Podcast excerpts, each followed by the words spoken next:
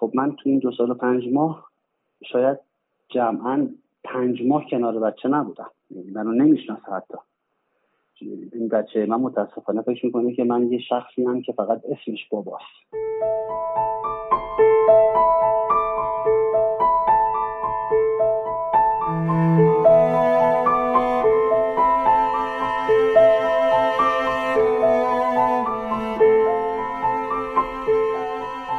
سلام، من یونس شجاعی هستم. شما دارید پادکست یار دبستانی رو میشنوید. محوریت پادکست هم همیشه اینه که یه جمله‌ای ما داریم که همه ما یه داستانی داریم. امروز میخوام داستان هادی عزیز رو بشنوم. در ابتدای امر من از هادی جان خواهش میکنم اگر دوست دارن خودشون رو به طور کامل معرفی کنه، اگر که نه با همون اسم کوچیک ما جلو بریم. هادی جان میشنوم شما رو. سلام، خیلی خوشحالم از اینکه در خدمت شما هستم. من هادی هستم، در خدمت. زنده باشی هادی جان.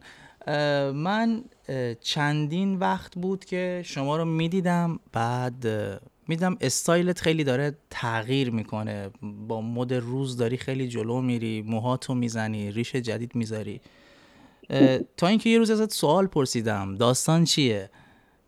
بعد متوجه شدم که این تغییر ظاهر شما به خواست خودت نیست، از روی یک اجباری هست که این کار انجام میدی و اون اجباره نشأت گرفته از یک بیماری بود.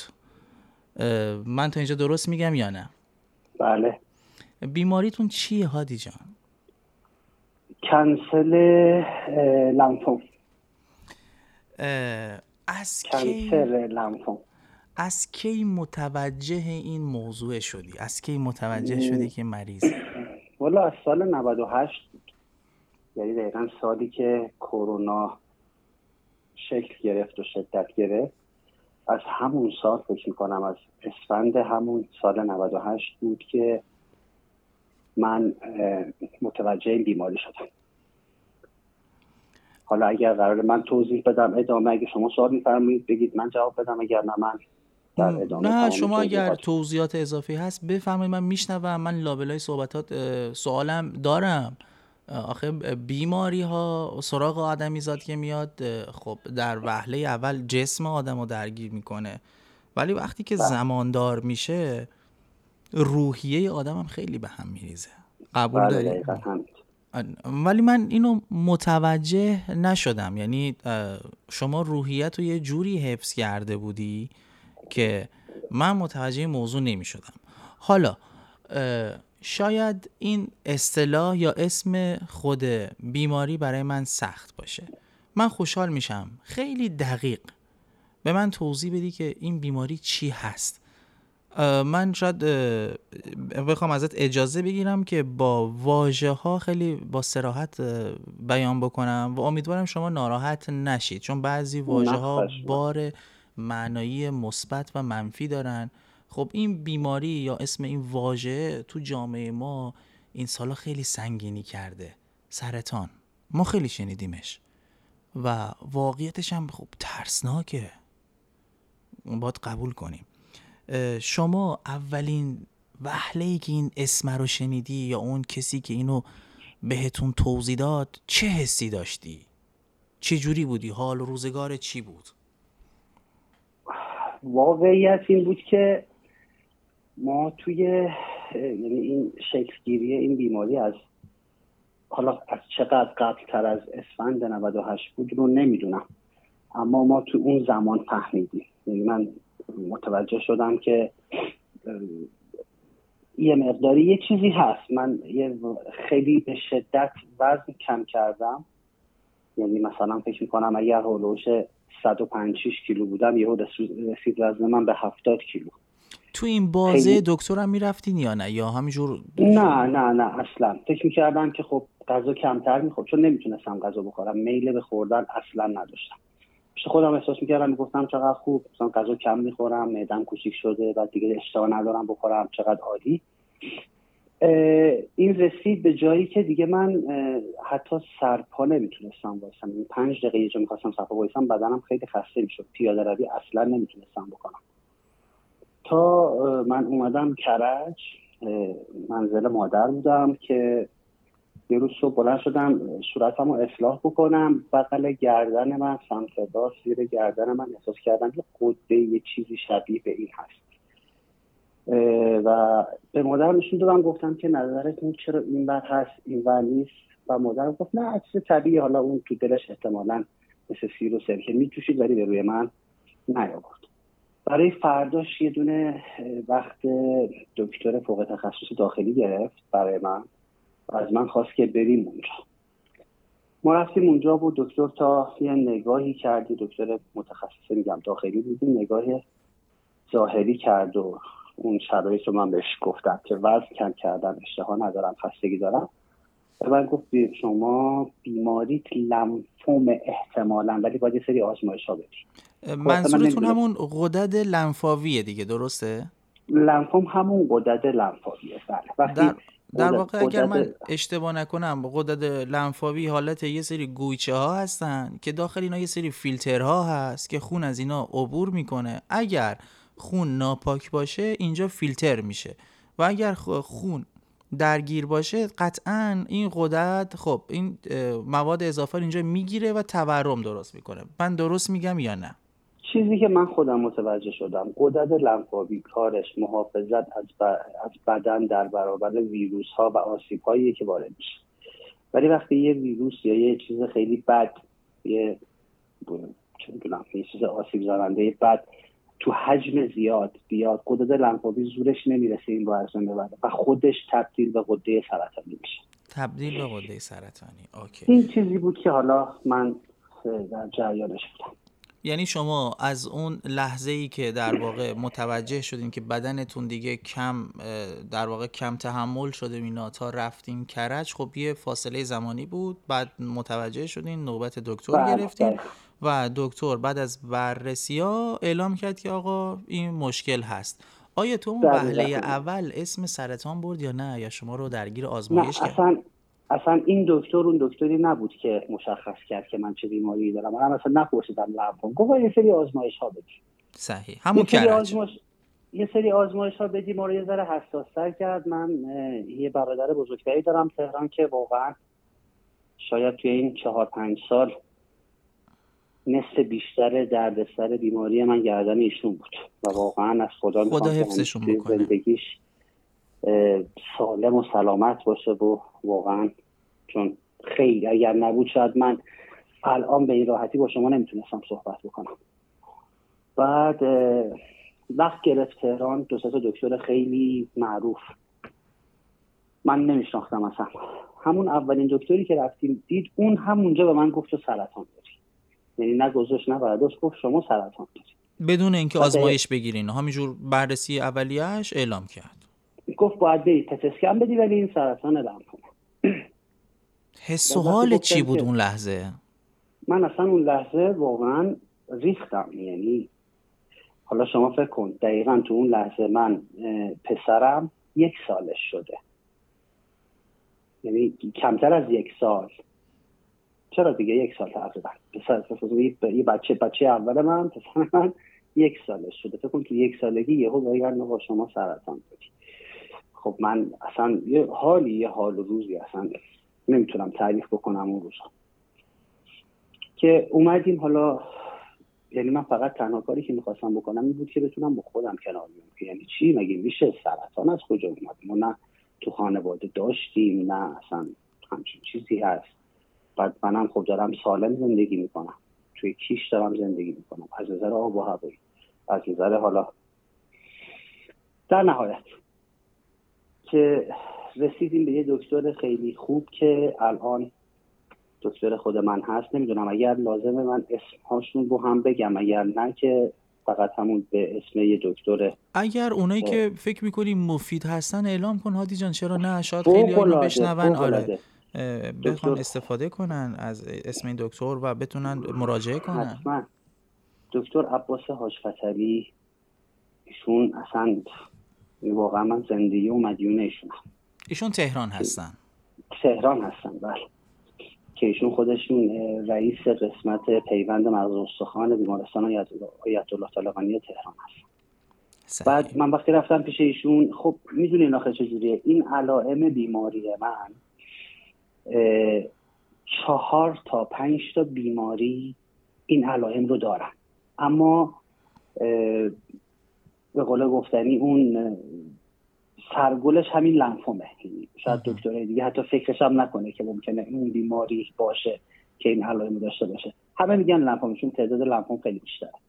بعد دکتر هاشفتری من رو فرستادن پیش خانوم مینو مهرز، مسلما همه میشناسن چون فوق تخصص عفونی هستن.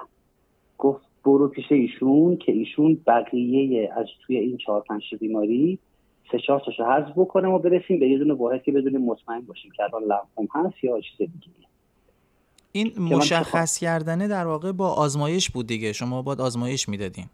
آزمایشه مثلا. بعد من پیش خانم مهرس که رفتم، ایشون گفت میتونه علائم سل باشه، سل شکمی، تب مالت باشه، یه بیماری عفونی باشه و لنفوم، که ما دونه دونه آزمایش آزمایش سل دادیم، آزمایش تب مالت دادیم، آزمایش عفونی دادیم، دیدیم اینا رد شد، فهمیدیم که همون لنفوم. حالا برای لنفوم باید مشخص میشد که چه مدلی از لنفوم، به خاطر همین نمونه برداری ازم کردم. از اون گرده قرار شد که نمونه برداری انجام بشه که در نهایت رسیدیم به لنفوم هوچکین. تو این فاصله که در واقع بیماری شما رو تو اون وهله اول شناسایی کردن و اعلام کردن، داداش بزرگ شما در جریان هست؟ آیا این موضوع رو به مادرم انتقال دادین یا خیر؟ بله، من مادرم هم خب از اول ایشون هم در جریان، چون بود اولین کسی که فهمید ایشون بود.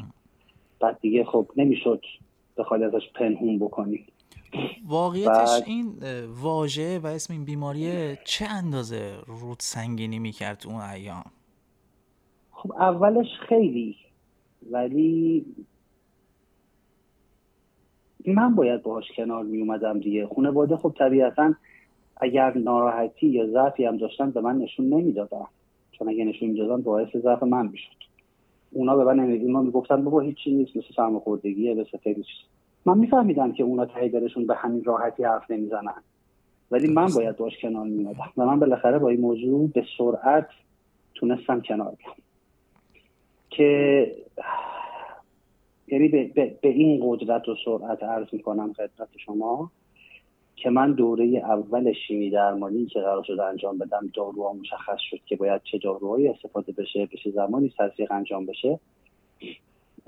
بر این شد که یه سری دارو بود که هر دو هفته یک بار به مدت دوازده جلسه، یعنی شیش ماه انجام بشه.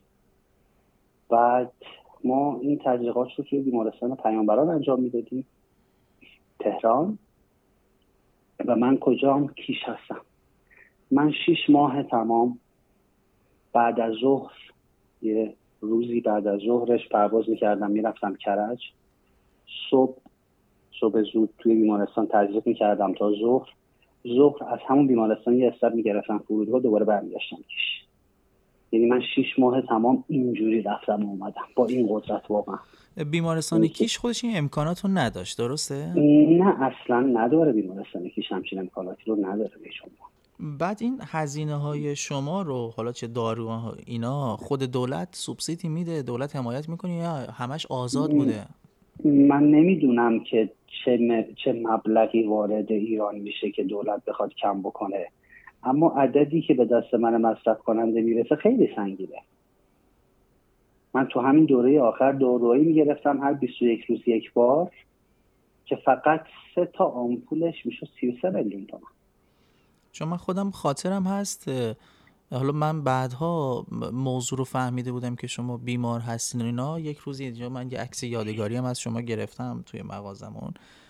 اون روز شما درگیر یک بلیت هواپیما بودین در صورتی که پرواز نبود، بلیت‌های خیلی گرون و پروازا بسته، و من پرسیدم که شما چرا اصرار داری امروز بری فردا نمی؟ گفتی که نوبت داروم، من فقط دارم میرم تهران، داروه رو باید تحویل بگیرم به شخص خودم، تحویل نمیدم و دوباره باید برگردم. خب من هرچی حساب کتاب میکردم خود همون هزینه بلیت خیلی سنگین بود تو اون ایام. حالا داروها رو دارو... مشکلات زیادی داریم. حالا اون بحث بلیت که جزء مشکلات حساب نمیشه، چون میگن که من ساکن کیش بودم، شاید خیلی هستن ساکن تهران باشن، اصلا اهمیتی نداره. موضوع اصلی بود که داروهایی که اینجوری هست، سه داروهای خاص برای بیماران خاص، به راحتی وارد نمیشه، یعنی نمیتونن بیارن. دکتر میاد تجویز میکنه، میگه آقا هر یک ماه یک بار شما باید این دارو رو بزنید. یهو دارو سه ماه نمیاد و وقتی دارو نمیاد اون بیمار بیماریش پیشرفت میکنه، پیشروی میکنه، اذیتش میکنه. این معضلاتی که واقعا بعد حالا دارو رو گرفتی بیمارستان تخت خالی نمیکنه. خیلی مشکلاتی هست که واقعا شاید این مشکلات، شاید که نمطمئنن همین مشکلات تخت خالی نشدن بیمارستان و دیر اومدن دارو باعث شد که بیماری من پنج سال طول بکشه. حالا که تا اینجای گفتگو رسیدیم، بریم سراغ معرفی یکی از پادکست‌های خوبی که خودم میشنوم. تیزر و معرفی پادکست رو با صدای خود گوینده اون پادکست براتون میذارم و در صورت تمایل حتما برید بشنوید و اینها جزء اون دسته خیلی خوب ها هستن. سلام، فرانک هستم، پادکستر پادکست اکوکست. اکوکست پادکستیه که تو اون داستانهای قدیمی و کمتر شنیده شده رو براتون روایت میکنم. اکوکست چهار فصل داره که به صورت موازی جلو میبرمشون. فصل اول داستانهای کلی تری هست که میتونین توش داستانهایی مثل گیلگمش، ایلیاد و جنگ تروآ، سمک عیار و غیره و غیره رو بشنوید. فصل دوم داستانهای فولکلوریک و محلی شهرها و روستاهای کشورمونه. فصل سوم مربوط میشه به داستان سفرنامه‌های قدیمی، از سفرنامه ابن بطوطه گرفته تا سفرنامه هانری شواب، دکتر ایوری و برادران امیدوار و غیره و غیره رو میتونین توش بشنوید.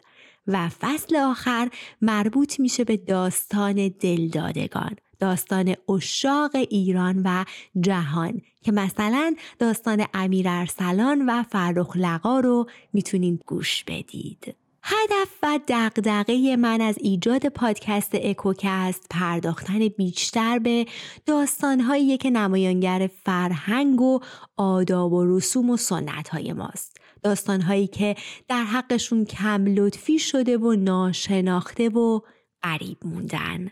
پس امیدوارم من رو در این راه همراهی کنید تا در کنار هم داستانهای دلانگیز قدیمی و معروف رو بشنویم. هادی جان، یه سوال سختی میخوام ازت بپرسم، چون آدم توی وضعیتی که گیر میکنه معمولا یه جای سختی، خب توهمات ذهنی میاد سراغش. حالا شما توی این بازه‌ای که درگیر در واقع بیماری بودین، دو تا دسته‌بندی میذارم، یکی که این که توهمات خرافی، یکی معنویات. اومد سراغت مثلا یک آدم معنوی بشی، یا اینکه نه خودخوریایی بیاد سراغت که مثلا وای من مثلا فلان جا کار خطایی کردم، این نتیجه این بیماری است و اینا، از این موضوعات اومد سراغت یا نه؟ نه، سراغ من نیومد. واقع بین بودی پس در خصوص مواجهه با بیماری؟ قبول کردم قبول کردم که خب یه بیماریه که برای هر کسی ممکنه پیش بیاد، برای هر کسی تو سلامت ترین نقطه‌ای که هست ممکنه دقیقاً از فردا یا روزی این بیماری سر سر بزنه. مشخص ارثی که نبود. نه نداشتی. بعد تو این فراینده کسی بود بهت روحیه بده یا نه خودت بودی؟ خب چرا، خانواده من مسلماً این کار رو می‌کردن. من میگم برادر بزرگم خیلی پیگیر کار من بود، یعنی واقعا اگر نبود من خیلی به مشکل میخوردم. حالا چه از نظر مالی جاهایی کمکم بود، چه از نظر اینکه واقعا من نبودم اینجا تو تهران خیلی کارهای من رو انجام میداد. ولی در نهایت خود آدم باید با این موضوع کنار بیاد. درسته. هادی جان، این بیماری آیا درمان داره یا نه، یا همینجور کنترل شده باید بره؟ چون الان خیلی سال طول کشیده. درمان داره و چیزی که من میدونم برمیگرده به این که بعد از درمان شما چه جوری زندگی بکنید. یعنی ممکنه برگرده؟ ممکنه که برای من چهار بار برگشت. و چهار یعنی دو... این چهار مرتبه که میگین در واقع چهار مرتبه یا چهار دوره هم شیمی درمانی شدید دیگه، درسته؟ اصلا چهار دوره مختلف، یعنی تو چهار تا سال مختلف. من دوره اول شیش ماه شیمی درمانی کردم، بدنم پاک شد با پتسکن، یعنی آزمایش پتسکن دادم، اون نشون داد که پاکه و پاک شد. بعد پنج ماه دوباره بیماری عود کرد. برای بار دوم که خودش فکر میکنم شیش تا هشت ماه اگه اشتباه نکنم طول کشید شیمی درمانی انجام دادم، هیچ تأثیری نداشت، یعنی بیماری اصلا که تکون نخورده بود. برای بار سوم خوب شد، یعنی اونم بازی هفت هشت ماه طول کشید، خوب شد. خوابیدم، پیوند مغز استخوان انجام دادم، باز پاک شد و بعد چهار ماه دوباره عود کرد. برای بار چهارم فکر میکنم انجام دادم که خوب نشد، هیچی، پیشروی هم کرده. برای بار پنجم انجام دادم، پاک شد و همین لحظه‌ای که من دارم با شما صحبت میکنم توی بیمارستان آیت الله طالقانی سالن پیوند مغز استخوان الان فکر کنم بیست و سه روزه که بستریم و آخرای به قول گفتنی پیوندم هست و بدن پاک شده و آماده اینم که از اینجا دیگه ایشالله با تنی سالم بیایم بیرون. منم از اینجا برات دعای خیر میکنم، انرژی مثبت برات میفرستم، زنده باشین. هادی جان سوالم اینه که بعد از پاک شدنه خب بیماری عود میکرد، دلایلی داشت؟ یعنی ممکنه شما مثلا نوع تغذیه‌تون یا مثلا به چیزی حساس باشین، دلیل داره؟ خب چهار پنج مرتبه است و این خیلی طولانیه. به نتیجه خب رسیدن بدنم مقاومت میکرد در مقابل اون دارو، یعنی اینجوری نبوده که بخواد مثلا کار نسبت چیزی حساسیت داشته باشه. من بدنم مقاومت میکرد در برابر اون دارو، چون بوده کسی که مثلا توی همین بیماری لنفوم، حالا من قسمت خوشخیمش بودم، بوده کسی که تو قسمت بدخیمش بوده، تو همون دوره اول با من خوب شده و خوب مونده دیگه. ولی منی که خوشخیم بودم اینجوری سه چهار بار هی نشده. الان توی این ششمین دوره است فکر کنم که شما درگیر دوره هستین. شما من میدونم الانم در جریانش بودم در واقع که شما رفتیم برای درمان. کوچولوتون متوجه بیماری شما هستن؟ بهشون گفتیم که مریضی؟ چون این غیبت‌های شما خب مثلا شما الان یه چیز حدود بیست روز من فکر می‌کنم بیست و یک روز گفتین، درسته؟ درگیر بیمارستان و درمانید و این خلأ هست در خانواده. بچه‌هاتون کنار میان یا بهشون توضیح دادین؟ خب نمیشه توضیح داد. من این موضوع خیلی برام ناراحت کننده بود. خب حالا شما میدونی، من میگم که حالا دوستانی که میشنه صدای من رو میشنون هم بدونن من یه پسر دارم که متولد نود و هفت و یه دختر دارم که متولد دو صفر. خدا حفظشون بکنه. یعنی ممنون شما. یعنی دختر من الان دو سال و پنج ماهشه، مرداد هزار و چهارصد، پنج دو سال و پنج ماهشه. خب من تو این دو سال و پنج ماه شاید جمعاً پنج ماه کنار بچه نبودم، منو نمیشناسه حتی این بچه. من متاسفانه فکر میکنه که من یه شخصی هم که فقط اسمش باباست. یه وقتی من زنگ میزنم صحبت میکنم، مثلا مادرش میگه بابا کجاست، میگه مثلا بابا رفته خونش، رفته خونشون. خب این برای من خیلی دردآوره واقعا. به بچه دو سال نیمه که نمیشه توضیح داد که آقا اینجوریه. اون یکی بچه هم که باز پنج سال خورده ایشه، اون حالا یه مقداری باز متوجه تره، اونم باز حالا کوچولو درگیره حالا خودش و سرگرمی‌های خودش. خب این وسط من خودم واقعا بابت این که نبودم، حالا همسر کارم، همسر زندگی، همسر بچه‌ام، اون مقداری از یه سری چیزا عقب موندم توی زندگی خصوصی خودم. هادی جان شما خیلی منطقی با بیماریت در واقع برخورد کردی. جنگیدی ولی منطقی جنگیدی. چطوری به این درک رسیدی یا رسیده بودی که اینطوری برخورد کردی؟ یا کسایی که اگر بیمارن، حالا به هر شکلی بیماری در واقع مدت‌داری توی بدنشون هست، چه توصیه‌هایی می‌کنی؟ چه جوری برخورد کنن در مواجهه با خودشون و بیماریشون؟ ببینید، واقعیت من خودم یکی از بزرگترین دلایل جنگیدنم پسرم بود. وقتی فهمیدم درگیر این بیماریم و این بچه بچه یک سال از تازه به دنیا اومده، خب اگه من اگر بخوام با این بیماری مبارزه نکنم و شکست بخورم، خب من بچم تکلیفش چی میشه؟ کسی که من خودم به این دنیا آوردمش چه اتفاقی براش میفته تو آینده؟ این یکی از بزرگترین عاملی بود که من رو هل میداد به سمت مبارزه. و دومیش این که رسیدم به این موضوعی که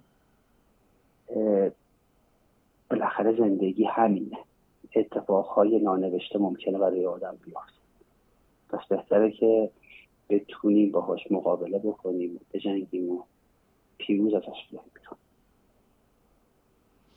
حالا جان، به دیدگاه‌های جدیدی تو زندگیت هم رسیدی که بخوای اونو انتقال بدی به من، به شخص من؟ از چه نظر یعنی منظورت؟ به درک جدیدی رسیده باشی، مثلا آرمان‌های ذهنیت عوض شده باشه که خیلی خیلی منشأش خیلی. این بیماریه بوده باشه، نه از جای دیگه، فقط این بیماریه نوع تفکر شما، سبک زندگی شما رو تأثیری بذاره که اصلا. من اگر بشم، من متولد شصت و چهار هستم، سی و هشت سالمه. شما فکر کن اگه مثلا چهار سال، ما میگیم از سال نود و هشت، چهار سال اگر من درگیر بیماری بودم، توی این چهار سال تجربیاتی دارم که توی سی و چهار سال گذشته نداشتم. یعنی اصلا از نظر دیدگاه، از نظر افکار، میدونید یه وقتایش به نظر من یه اتفاقای بعد یه چیزای خوبی هم داره. خیلی خیلی مشخص میشه که تو حال بعد شما، تو اتفاقای بعدی که برات بیفته، واقعا کیا کنار بدن. این اون حال خوب است به نظر من. یعنی بعد از اینکه حالت خوب شد، خیلی راحت میتونی آدم ها رو یا اون کسایی که دور و برت هستن رو بتونی جایگاه واقعیشون رو براشون مشخص بکنی. این یک. و دومیش این که توی زندگی اگر یه مشکلی یا یه مصیبتی یا یه ناراحتی پیش اومد، خیلی راحت میشه باهاش مبارزه کرد، خیلی راحت میشه زندگی کرد.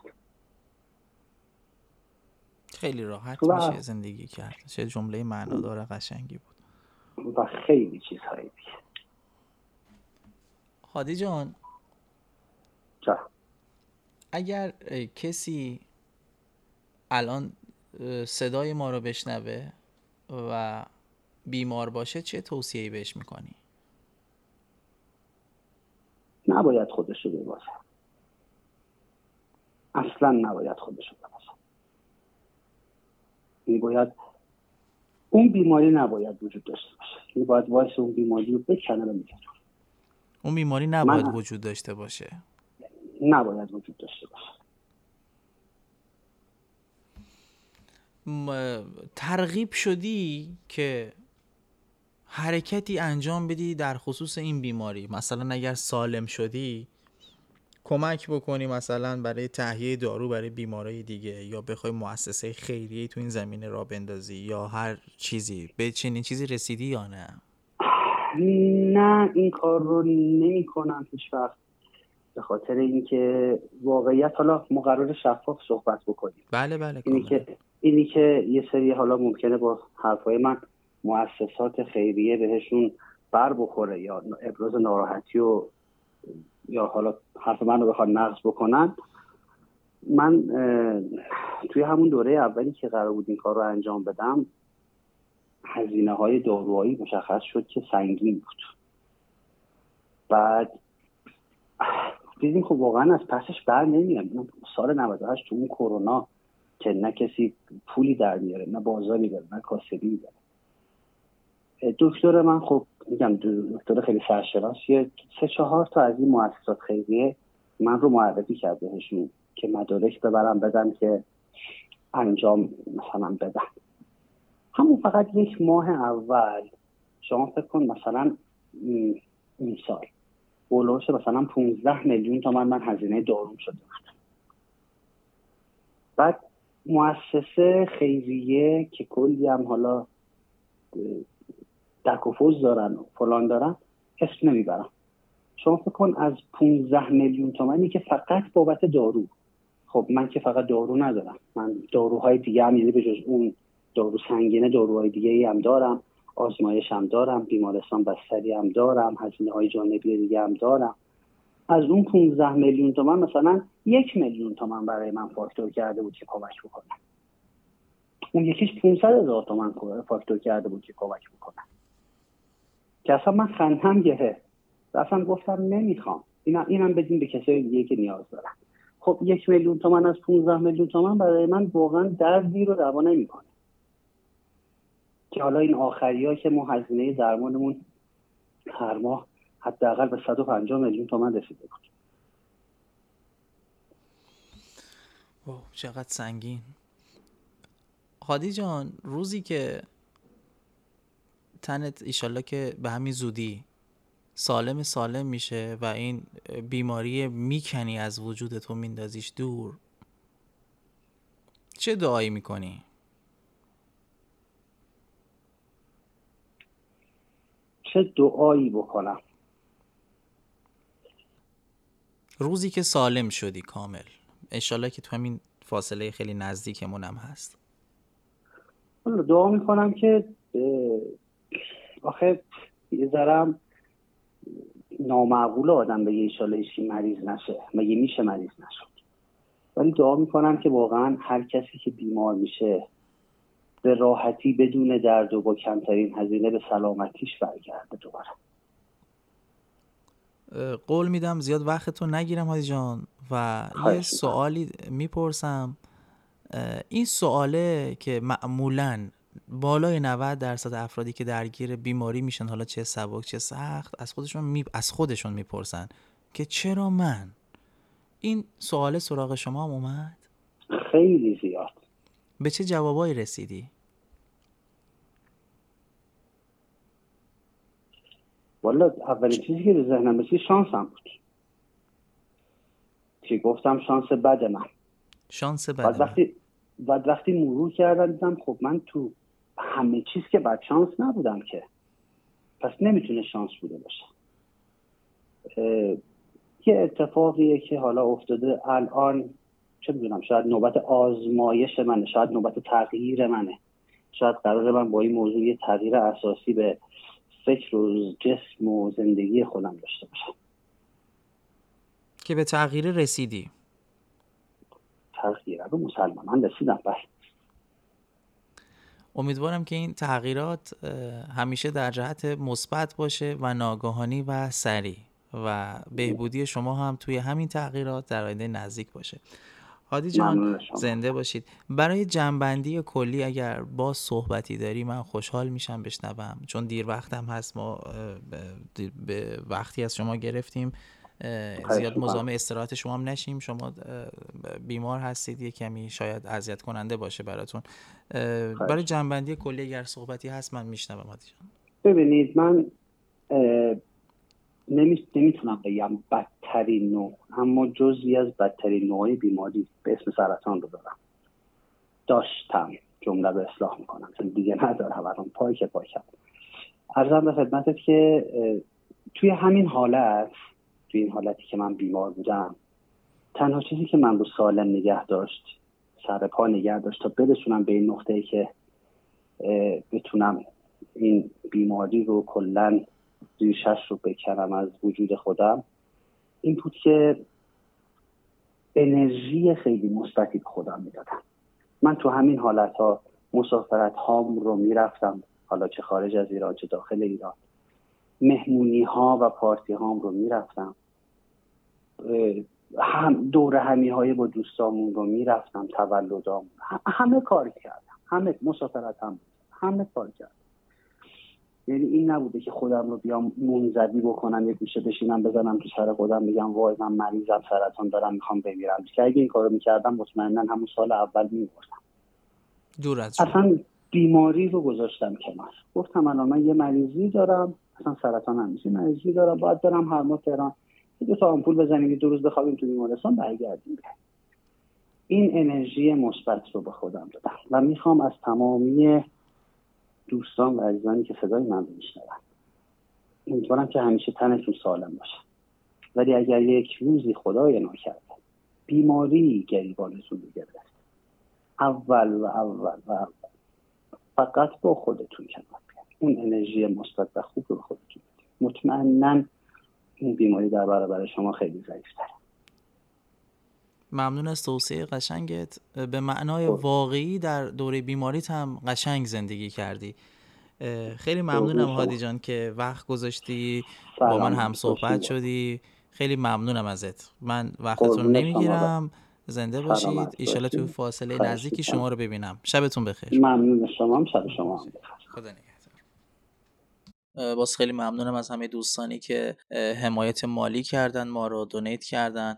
باز خواهش میکنم کسانی که از طریق سایت حامی باش این کمک ها رو انجام میدن لطفاً اسمای خودتون اونجا بنویسید که من بتونم اینجا معرفی بکنم. باز اگر دوستانی هستن که تمایل به حمایت مالی پادکست یار دبستانی دارن به سایت حامی باش مراجعه کنند و صفحه یار دبستانی رو سرچ بکنن و از این طریق میتونن اقدام کنن. باز ممنون از همه شما که حمایت میکنید و میشنوید و ممنونتر از تمام کسایی که حمایت مالی هم کردن. متشکرم. دوستانی که تمایل به گفتگو دارن میتونن از طریق وبسایت پادکست یار دبستانی اقدام کنن. اونجا یک فرمی هست، میتونید اسم، شماره تماس و در واقع موضوع گفتگو خودتون رو یادداشت کنید. یا ایمیل شخصی هستش، میتونید ایمیل بزنید یا از طریق تلگرام من، آیدی من موجوده و میتونید پیام بفرستید که بتونیم در ارتباط باشیم و هماهنگ بشیم برای گفتگو. ممنون از همه شما که میشنوید، ممنون از همه شما که در کنار ما هستید